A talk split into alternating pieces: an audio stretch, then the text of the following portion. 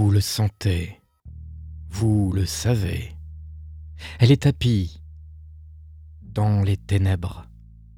Elle vous attend dans la pénombre. Elle attend un moment de faiblesse de votre part pour vous attraper les chevilles. Sous votre lit, derrière cette porte que vous fermez d'habitude à double tour. Derrière cette fenêtre dont vous avez oublié de fermer les volets. Elle prend la forme d'un monstre aux mains crochues dès que la lumière s'éteint et redevient une simple veste posée sur le dossier d'une chaise quand revient la clarté de la lampe. C'est ce qui vous donne des sueurs froides.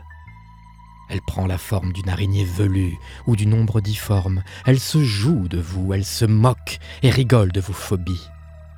Elle s'insinue dans vos oreilles et prend la forme d'une histoire.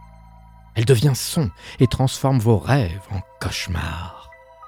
Elle a plusieurs noms, mais nous la connaissons tous sous celui de peur. Ce soir, Rien que pour vous, elle s'invite chez vous et vous susurre des contes qui ne vous laisseront pas fermer l'œil de la nuit. Elle vous accueille et vous souhaite la bienvenue. Oui, bienvenue dans son antre, bienvenue dans Creepy Story.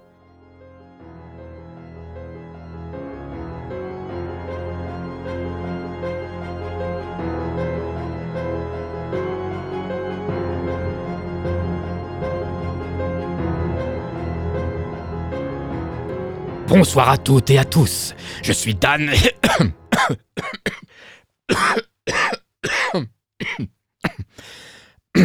Pardon. Excusez-moi, j'avais un, chat dans la gorge. Je recommence. Bonsoir à toutes et à tous. Je suis Dan et vous écoutez l'épisode 53, premier épisode de la saison 4 de votre podcast horrifique préféré. Au programme de ce soir, je vous propose trois histoires à vous glacer le sang nous allons traverser ensemble des sensations d'épouvante qui ne vous laisseront pas indemnes. Vous entendrez les méfaits d'un culte, pas comme les autres.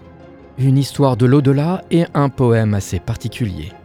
Attention âme sensible s'abstenir, comme on dit. Alors installez-vous confortablement, car voici la première histoire. Elle s'intitule Solstice d'été.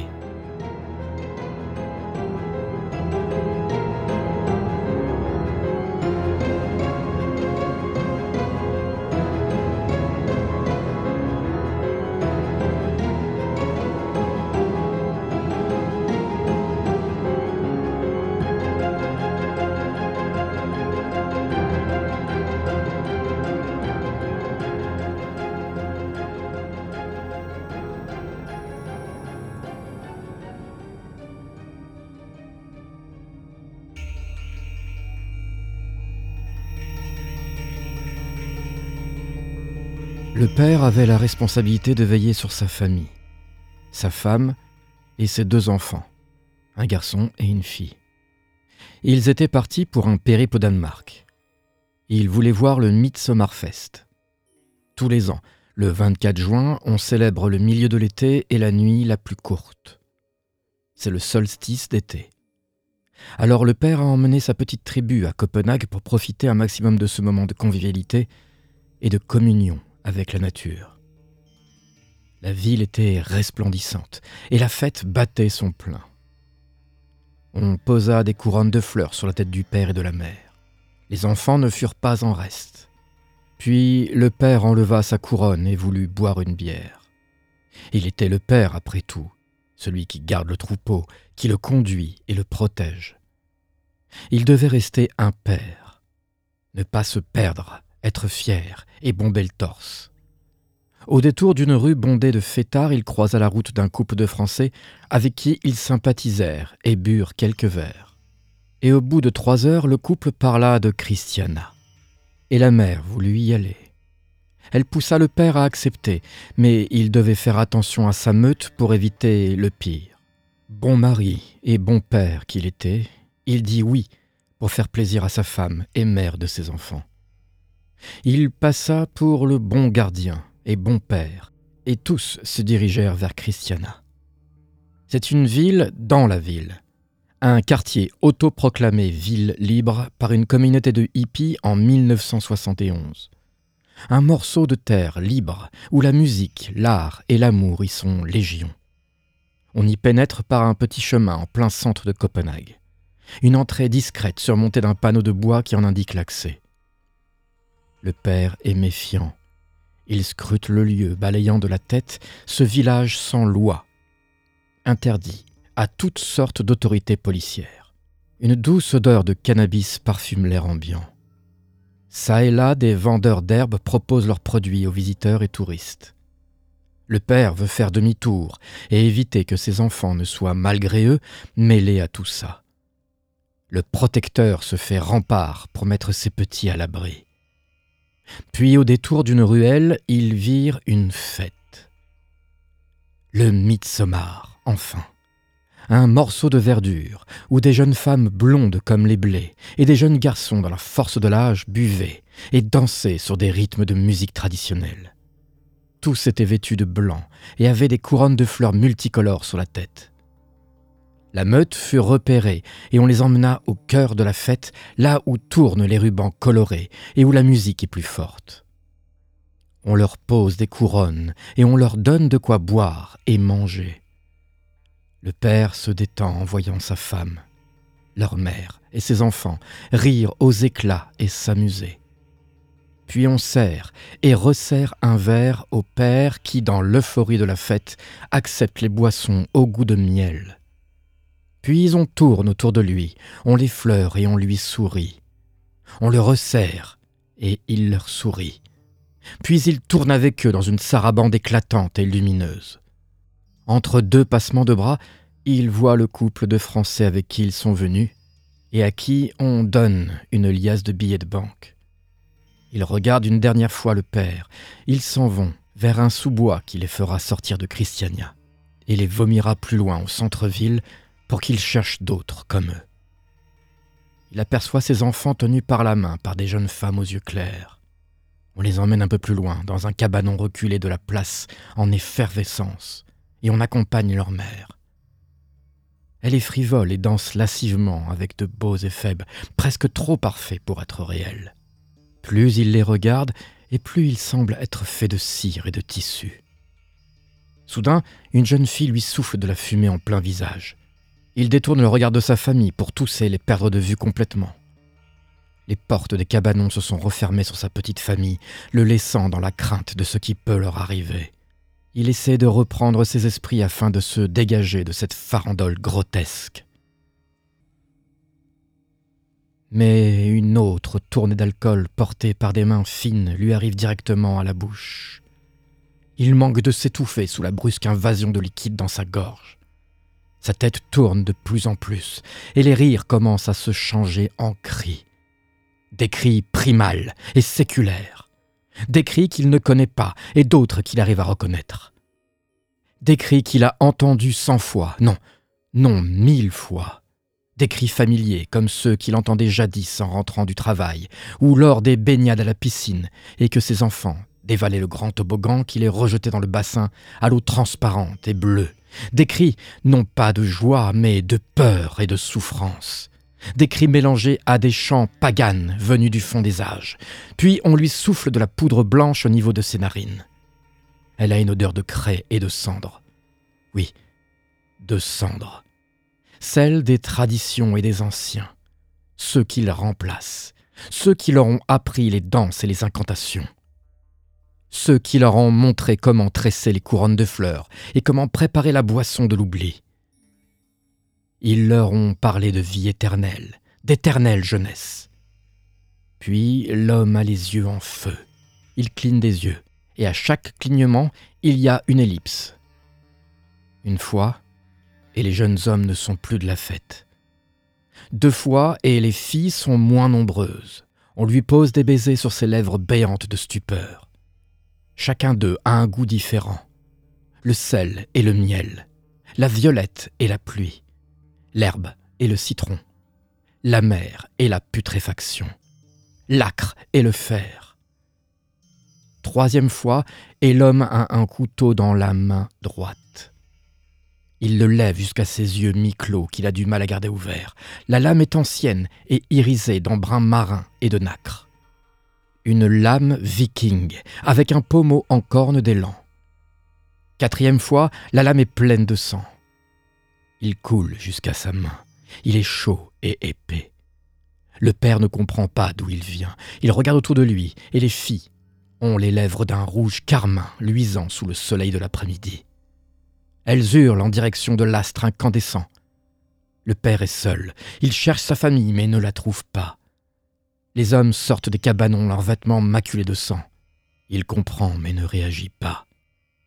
Il n'y arrive pas. Il est tétanisé et complètement paralysé par le rituel antique. Ses muscles le font souffrir. Ils sont tous tendus comme une crampe douloureuse et éternelle. Il est impuissant et puissant à la fois. Une sève brûlante comme la lave coule dans ses veines et lui donne l'impression qu'il va se consumer et imploser. Il est étreint par les dieux anciens qui lui demandent de les rejoindre dans le sacrifice pour communier et ne devenir qu'un. Puis la cinquième fois fut la dernière. Lorsqu'il ouvrit les yeux, il se retrouva sur le pas de la porte d'entrée de sa chambre d'hôtel, les mains pleines de sang séché, les vêtements parsemés de trous et de salissures infâmes, le visage blême, transpirant et affaibli à outrance, comme par des jours et des jours d'errance dans les rues de Copenhague. Il pénètre dans la pièce tel robot et se fige au milieu du salon. Ils sont là avec lui, la famille au grand complet, réunie enfin. Il se rappelle de son mariage, de leur naissance et de leurs premiers pas, de leurs premiers mots et de leurs rires. Il se dit qu'il a eu de la chance. Puis il se dirige vers sa femme, assise près de leur lit. Elle a l'air d'être dans ses pensées, sans vraiment l'être. Les enfants sont près de la télé. Ils sont calmes. Il caresse les cheveux de sa bien-aimée et se couche près d'elle, épuisé de cet étrange voyage. La pièce est plongée dans le silence et la sérénité un calme étrange et mortifère. Ils sont une famille unie et aimante. Soudain, au moment où il va sombrer dans les limbes de Morphée, on frappe violemment à la porte.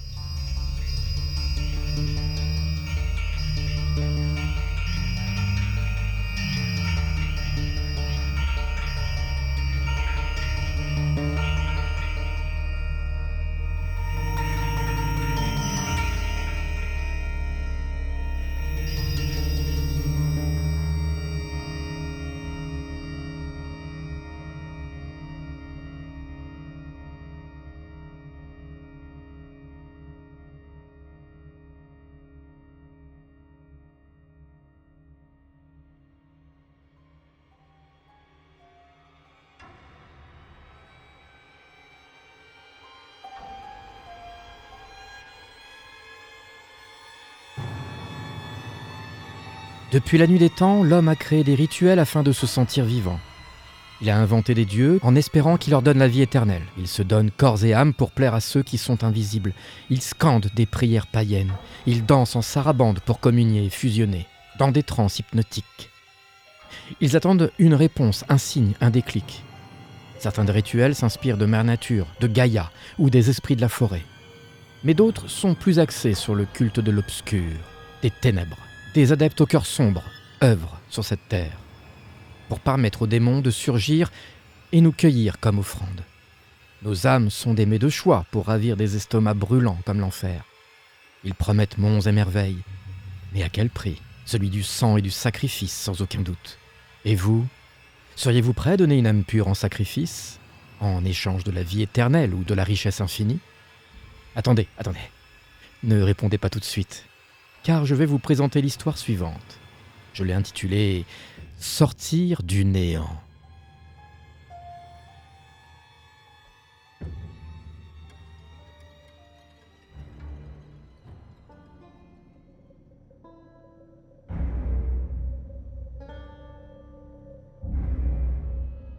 Je me revois, errant l'âme en peine dans cette ténébreuse forêt, un flacon d'absinthe dans la main droite, retenu par un bras à bout de force, pendant mollement et balançant tel le cadavre d'un exécuté au bout de sa corde funeste. Mes pas, mal assurés, se prennent dans les ramifications de racines centenaires.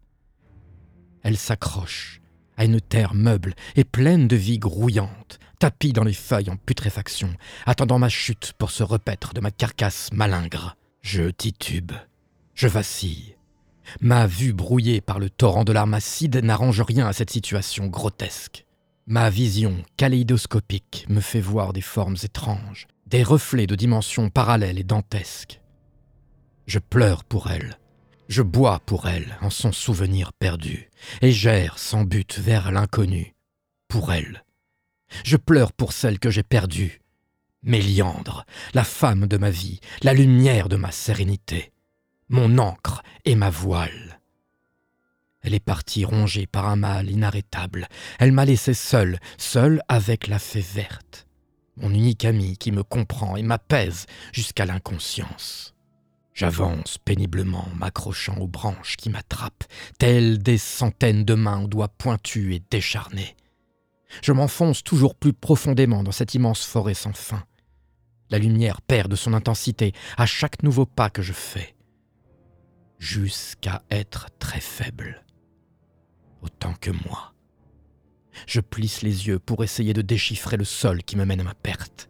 Je trébuche çà et là sur ce que je prends pour des créatures malfaisantes, me voulant du mal, me faisant de mauvais tours. Puis, après des secondes qui me paraissent des heures, je me retrouve pantois, dans une clairière obscure, éclairée par des nuées d'insectes phosphorescents et par une aura violacée émanant d'une structure qui, en ce lieu, me paraît irréelle.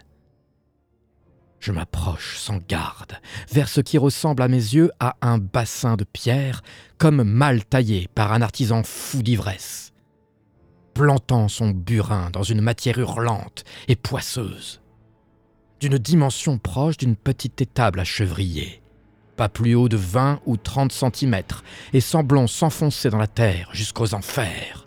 Je me rapproche encore un peu plus pour me rendre compte que ce curieux bassin est rempli d'une matière bouillonnante et visqueuse, d'une couleur allant d'un rose chair à un violet lunaire.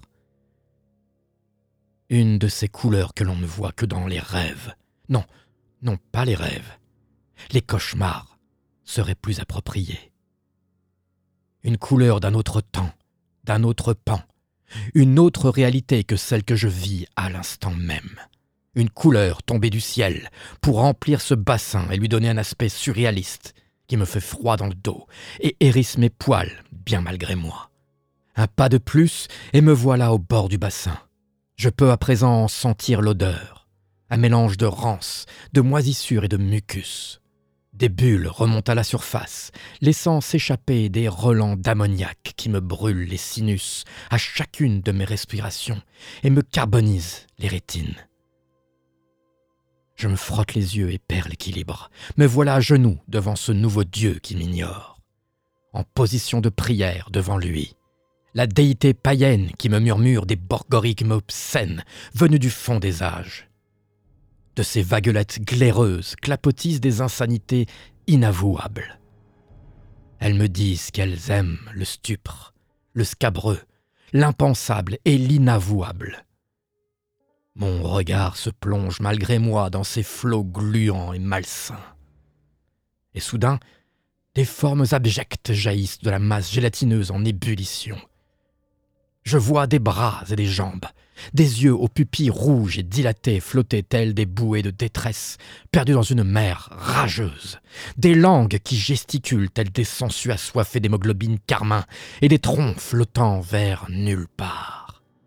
Des mains sautent en dehors du bassin pour aller se perdre dans la végétation à peine visible qui borde le bassin je crois dénombrer pas moins d'une centaine de membres humains tortillant, se mouvant dans le saumâtre bouillon séculaire et ancestral. Cette culture de vie sommaire, où la religion n'a pas sa place, où Adam et Ève n'ont jamais pris vie. Une source créatrice, démoniaque et palpitante. J'approche mon visage de la fange rosate pour y mirer mes traits. Je me vois horrifié et perdu, les yeux plongeant dans la profondeur de ce néant foisonnant de vie et de matière organique instable. Mes larmes coulent et se mêlent au magma de chair en fusion. Puis je reprends conscience, et avec le peu de force qu'il me reste, j'arrive à m'extraire de l'emprise du bassin maudit pour me propulser vers l'arrière. Je me cogne l'échine sur un rocher qui me coupe le souffle quelques secondes et me remet les idées en place. Je finis par me redresser pour apercevoir, émergeant doucement du centre du bassin tourbillonnant, une silhouette humaine recouverte du limon visqueux. Ses formes deviennent de plus en plus communes. La chose est maintenant sortie jusqu'à la taille, ses cheveux noirs d'ébène et ses courbes féminines ne me sont pas inconnues. J'aime déjà ce qui semble être une femme, élevée au rang de déesse, comme j'ai pu le faire jadis avec ma chère Méliandre. La voici à présent sortie complètement de la fange poisseuse, son nez aquilin, ses yeux en amande d'un bleu profond et pénétrant l'âme, ses pommettes saillantes et parfaites, son menton aux courbes idéales, son cou portant un collier de jade ayant appartenu à son arrière-grand-mère, ses formes généreuses du buste aux hanches se terminant par des jambes galbées que j'ai si souvent étreintes, sa toison sombre demandant de l'amour et de l'attention. Elle semble marcher sur la mélasse gélatineuse et se rapproche de moi. Elle me tend les bras, elle me parle sans pour autant bouger ses lèvres purpurines. Elle me parle d'invocations et de prières sans réponse. Elle me dit qu'elle est là pour moi, pour que je me souvienne et que j'arrête de souffrir. Qu'elle sera toujours auprès de moi et que je devrais la glorifier et la sanctifier. Que je devrais baiser ses pieds chaque matin et chaque soir tout au long de mon séjour sur cette terre. Que je la nourrirai de ma bouche et la laverai de ma langue.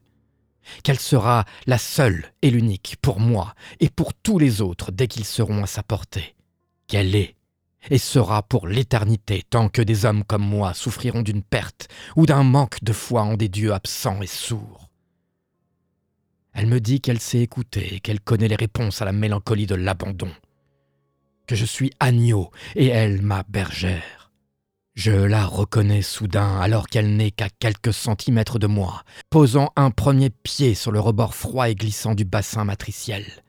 Méliandre, ma Méliandre, revenue à la vie, sortie du limon pour me retrouver et m'assujettir. Elle veut se servir de moi pour prêcher la bonne parole d'évangile diabolique et démoniaque. Elle me connaît par cœur comme je la connais. Un hurlement primaire sort avec fracas de ma gorge, et dans une panique non contrôlée, je me dresse péniblement sur mes jambes frêles et tremblantes, et je fuis tel un dément courant vers nulle part, déchirant mes vêtements, s'accrochant aux branches des arbres.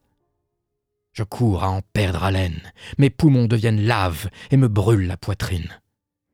Je suis en apnée depuis plusieurs minutes, ne sachant plus comment inspirer. Puis la lumière revient et les lieux me paraissent de plus en plus familiers. Je ralentis ma course et me retourne pour la première fois depuis que j'ai quitté la clairière. Je suis seul. La succube n'est pas là. Je souffle enfin et je me dis sorti de ce cauchemar réveillé. Je remarque que ma bouteille d'absinthe s'est brisée et que ma main saigne, entaillée par le tesson acéré. Elle a dû se casser lors de ma chute près du bassin. Puis, chancelant, je me dirige vers mon humble meublé sous les combles de mon immeuble. Mon minuscule appartement aux murs gris et froids, qui a été le lieu du dernier souffle de mon amour perdu, pour toujours. J'entre et je m'écroule sur mon lit au drap sale et froissé. À mon réveil, l'air est saturé d'ammoniac et de mucus. Je me lève et me dirige vers le petit lavabo au fond de la pièce pour y rincer mon visage d'ivrogne, avec l'eau croupie sortant du robinet rouillé. Sans même prendre le soin de me sécher, je me tourne pour m'asseoir sur une chaise branlante près de la table vermoulue de la cuisine. C'est à ce moment-là que je l'ai vue, assise sur un fauteuil de velours rouge clouté d'or. Le seul mobilier de valeur à l'esthétisme exceptionnel. C'était son fauteuil, son siège préféré, et le seul qui ne servait qu'à elle. Elle y était royalement installée, les jambes croisées et les mains posées sur des accoudoirs de chaque côté de son trône écarlate. Vêtue d'un linceul de crayoline transparente, les cheveux plaqués en arrière et les joues rosies. Son regard azur cerné de cendres sombres lui donnait un air envoûtant qui me paralysa instantanément. Elle m'avait retrouvé et me demanda de me mettre à genoux devant elle et d'être à elle pour le restant de mes jours, de la chérir et de la servir elle me dit que je serai à elle pour l'éternité. Et j'ai acquiescé. Elle me dit que j'étais sa chose. Et j'ai acquiescé. Que je serai à son service, afin de lui ramener de pauvres âmes errantes pour apaiser sa faim. Et j'ai acquiescé. Puis, doucement et solennellement, effaçant le sourire qu'elle avait sur son visage, elle me dit, qu'à la fin.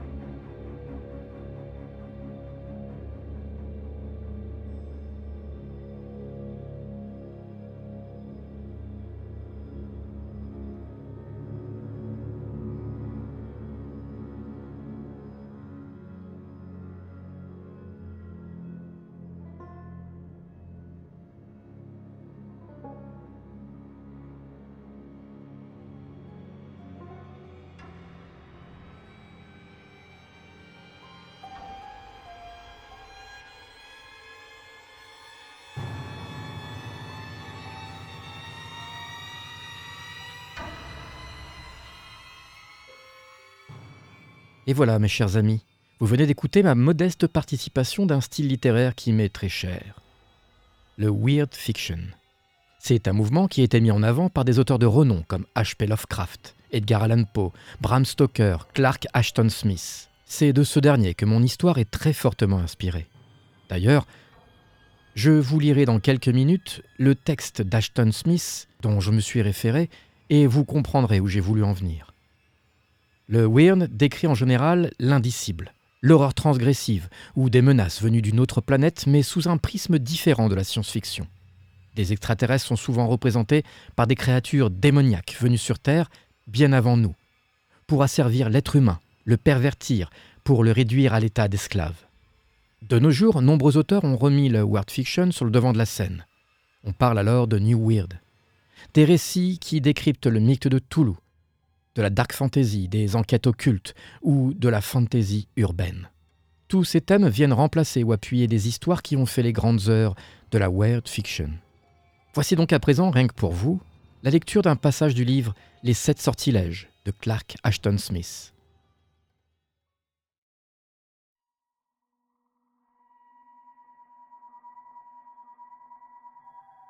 Puis, dans le crépuscule sulfureux, il vit que Raftontis s'était arrêté.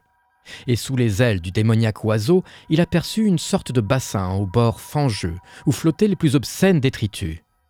Et dans cette mare croupissait une épouvantable masse de couleur grisâtre, qui la remplissait presque entièrement. Ici, semblait-il, se tenait la source ultime de toute abomination, de toute monstruosité. La masse grise remuait en frémissant, soulevée par une ébullition perpétuelle qui la gonflait de toutes parts. Et par des scissions variées, des créatures difformes ne cessaient de s'échapper d'elle pour partir ensuite en rampant aux quatre coins de la grotte. On distinguait des choses semblables à des jambes ou des bras sans corps qui barbotaient dans le limon des têtes qui roulaient et des ventres pataugeants avec des nageoires de poissons et toute une cohorte de créatures ignobles et informes qui grandissaient en taille après s'être séparées d'Abos, et celles qui n'étaient pas assez rapides pour gagner la rive à temps retombaient dans le bassin où elles étaient englouties par les multiples bouches qui béaient dans les flancs de la masse matricielle. Ralibarous avait les pensées toutes pensées, toute épouvante, toute fatigue, Sinon, il aurait éprouvé une honte intolérable à la vue de cette fange que les archétypes lui avaient désignée comme sa destination la plus appropriée. Une torpeur voisine de la mort avait envahi son esprit et paralysé toutes ses facultés.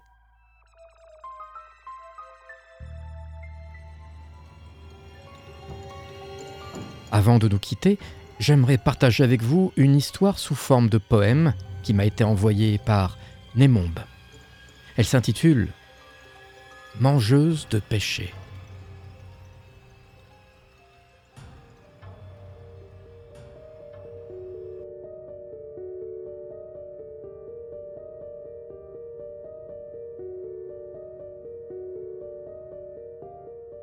Au premier soir, la salle s'anime. Danse orchestrée, elle à table, lui visage en frime. Chaque geste scruté, mouvement observé, la poitrine rôtie, fumante, sur la table déposée. Artiste en cuisine, son temps investi, morceaux méthodiques, bouchés, choisis. Taillé avec art, danse d'harmonie précise, cuisson maîtrisée, délice où l'amour devise. Sur lit de sel, peau contre peau en compas. À 180 degrés, symphonie douce en éclat. Séché, doré, maestria déployée. Servi avec soin, caviar d'aubergine enchanté. Le deuxième soir, cocotte emballée. La femme chef rôti à préparer, festin détaillé. Paleron mijoté, moelleux et doré. Journée à confire la viande, un secret orchestré. Belle tranche choisie, lame acérée en danse. Épaisseur pensée, cuisson en équivalence.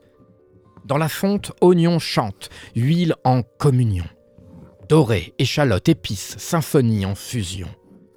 Viande saisie, éclat sur la face, ail, échalote, épices, douce grâce. Bouillon de volaille, délicat filet chaud, manteau sur la viande, raffinement en étau. Cuisson à feu doux, chaque heure retournée, la viande confite, douceur bien menée. Parfaite après des heures, tendresse affinée, fourchette complice, balade chantée. Poésie mystérieuse, l'ombre des champignons danse, des pensées tissées, un repas devient une transe. Observant, savourant, viande tendre qui pense, yeux glaciaux, silence pesant, tristesse en sursis qui avance. Le troisième soir, en danse d'événements, la femme chef tranche à l'étuvée, un moment. Coulis de tomates, moutarde ancienne parfumée, saveur orchestrée dans la poêle, symphonie animée. Sur la table dressée, silence déployé, cuillère en main, le feu danse, choix éclairé. Chaleur réduite, oignon émincé danse en ronde, purée de tomates, laurier, étreinte qui inonde. Bouillon ajouté, feu vif, ébullition en liesse, mijotant pendant des heures, l'attente en promesse. Servi avec courgettes, le plat en table dressée. L'homme immobile, triste regard, silence apprivoisé. La femme voulant parler, dans l'écho du silence, son monologue perdu, une tragique défiance. Yeux de l'homme, tristesse, énigme sans clairvoyance, table en suspens, balade en dissonance. Le quatrième soir, le jumeau prit les feux. Dans la cocotte, vin et légumes, un festin précieux. L'homme, silhouette d'ombre, gardait son mystère, solitude profonde, énigme dans l'ombre austère. Monologue partageant souffrance et perte, des histoires murmurées, mais la tristesse était couverte. Percevoir le mystère de l'homme était son désir, mais les mots s'évanouissaient, déception à saisir. Le cinquième soir, la poêle chante le lait. Marinade d'érable, moutarde, festin qui plaît, vrai. La femme parlait, cherchant réponse dans l'air épais. La tristesse dans les yeux de l'homme, tableau qui s'assombrissait. Le sixième soir, jarret en carbonade, bière, pain d'épices, recettes façonnées, silhouette sombre, homme sans parade, vengeance, douleur, mystère enchevêtré. La femme monologuait, perçant l'énigme des yeux, mais les mots s'évaporaient dans le silence, ténébreux. Le soir s'effaça, obscur et lugubre, l'énigme de l'homme toujours insaisissable augure. Le septième soir, dans le pot-au-feu, la viande s'entremêla, mijotée lentement, silence glacial dans l'atmosphère qui étincela. L'homme en face, yeux froids, tristesse révélée. Observateur impassible, douleur dans ses yeux à peine voilés. Comme chaque soir, servi sans mots, la trame persistait, Mots perdus, silence brisé, lien qui s'effritait. Mangeant en silence, condamnation pesante. Justice rendue, vengeance complète, fin d'une saga poignante. Pourtant, homme impassible résolu, força la femme à manger sa chair. Acte absolu, atrocité répétée, douleur assimilée. Fils torturé, tué, mutilé, dévoilé. Yeux levés, larmes embrouillant la vision. Froideur implacable, regard sans compassion. Noirceur enveloppante, l'homme sans regret apparent. Désir implacable de payer pour les horreurs persistants.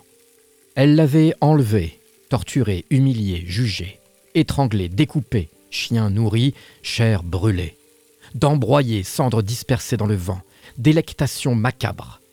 Justice manquée, destin décadent non condamné par la justice, acquitté faute de preuves, libéré, capturé, opium, anesthésie, qui s'abreuve. Lenteur cruciale, partie vitale préservée.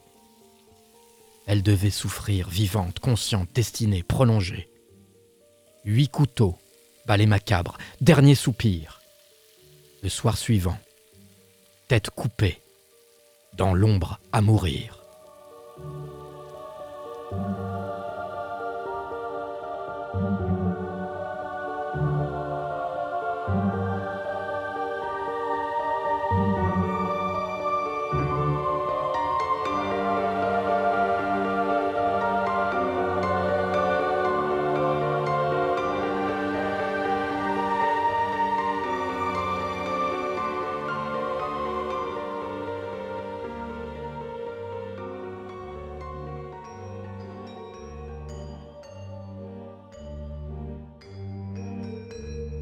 Vous venez d'écouter l'épisode 53 de Creepy Story.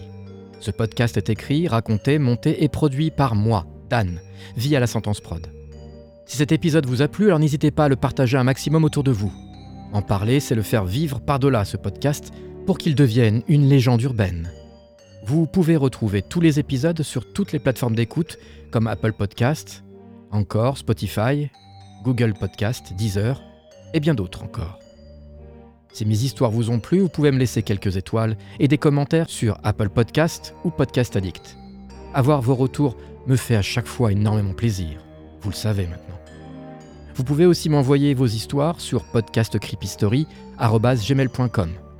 Et si vous voulez me donner un petit coup de pouce, sachez qu'il existe un Patreon dédié à Creepy Story. Je vous laisse en description de cet épisode le lieu pour y accéder. Ainsi, vous pourrez faire comme Nonor, Victoire, Marine, Waxy Kink, Rémi, Saki, Canbarge, Claire, Rodolphe, Fatfouine, Cora, Yop et Indigo, Coralie, Esther, Vincent, CC et Charlie. Un petit shout-out à Lulji, Clémentine, Mélanie, Ruby, Neko, Striken 5991, Cynthia, Stradivarius, Merlin, Félix, Simon, Aurel et Pascal. Si vous voulez avoir la chance de participer au podcast, n'hésitez pas à devenir membre Patreon et tout cela deviendra réalité. Vous pouvez aussi m'envoyer des petits messages audio que je me ferai un malin plaisir à passer lors de l'outro d'un prochain épisode. Merci à vous tous de continuer à m'écouter et à me soutenir. Vous êtes toujours aussi nombreux et ça me motive à continuer. Ainsi débute la saison 4 de Creepy Story. Cette année sera encore une fois sous le signe de l'horreur et de la déviance. Je vous réserve quelques petites surprises, des fictions audio et une collaboration spéciale Patreon qui devrait ravir certains d'entre vous. Mhm. Mais en attendant, je vous donne rendez-vous dans un prochain épisode avec des histoires qui ne vous laisseront pas fermer l'œil de la nuit.